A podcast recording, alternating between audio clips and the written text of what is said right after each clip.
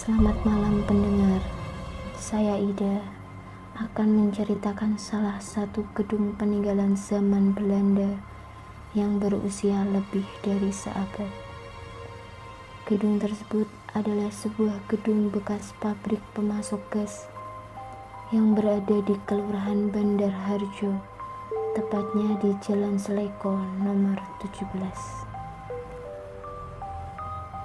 Dulunya, gedung ini merupakan sebuah pabrik pemasok gas yang ada di Semarang. Gedung yang bernama Netherlands Indies Gas Matsapich ini memulai produksi pada tahun 1897. Angka tersebut masih terlihat jelas di tembok gedung. Namun, pada awal tahun 1980-an, pabrik yang satu ini ditutup karena berbagai permasalahan. Gedung tua yang sepi itu sejatinya adalah sebuah saksi peristiwa di mana kota Semarang memiliki sistem pengelolaan gas yang cukup tertata. Beberapa permasalahan seperti pelanggannya mulai berkurang dan permasalahan berkaitan dengan pencemaran udara membuat pabrik ini akhirnya tutup. Ujar Karno sebagai penjaga gudang. Banyak warga yang menggantungkan hidupnya berasal dari pabrik gas itu. Meski kala itu bau pembakaran batu bara kerap tercium, dikarenakan wilayah kampung yang tak jauh berasal dari pabrik, apalagi cerobong asap pabrik yang tidak terlalu tinggi. Sebelum tahun 1980, untuk mempermudah akses karyawan masuk ke pabrik, terdapat sebuah terowongan.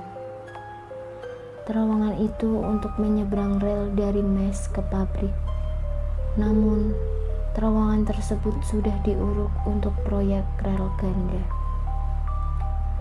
Beberapa cerita yang diungkapkan oleh penjaga pabrik kebocoran pipa gas sepanjang 80 km yang melayani beberapa pelanggan seperti Rumah Sakit Elizabeth, Rumah Sakit Dr. Karyadi, Rumah Sakit Logorjo, dan Rumah Sakit Panti Weloso.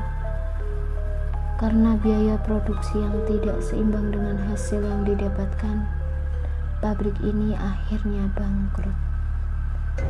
Dulu, Pabrik ini dikenal sebagai bangunan angker oleh warga sekitar. Cerita demi cerita mengalir ke masyarakat. Mulai dari ada yang mendengar suara-suara aneh seperti orang bercanda sambil bekerja. Tak jarang, derap suara langkah kaki misterius juga kerap terdengar di sekitar gedung. Kadang, penjaga gedung mendengar suara-suara asing seperti orang-orang sedang bercanda namun, saat penjaga menghampiri sumber suara tersebut, hanya ruang kosong dan udara dingin yang menerpa hingga membuat bulu kuduk merinding.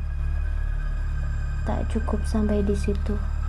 Cerita dari perlintasan kereta api yang berada di samping pabrik tersebut juga menambah cerita keangkeran gudang gas Leko. Di perlintasan tersebut kerap terjadi kecelakaan yang mengakibatkan korban jiwa. Hingga masyarakat sekitar sering mengaitkan kecelakaan tersebut dengan pabrik yang sekarang menjadi gudang LPG. Akhirnya, gudang tersebut terkesan sangat.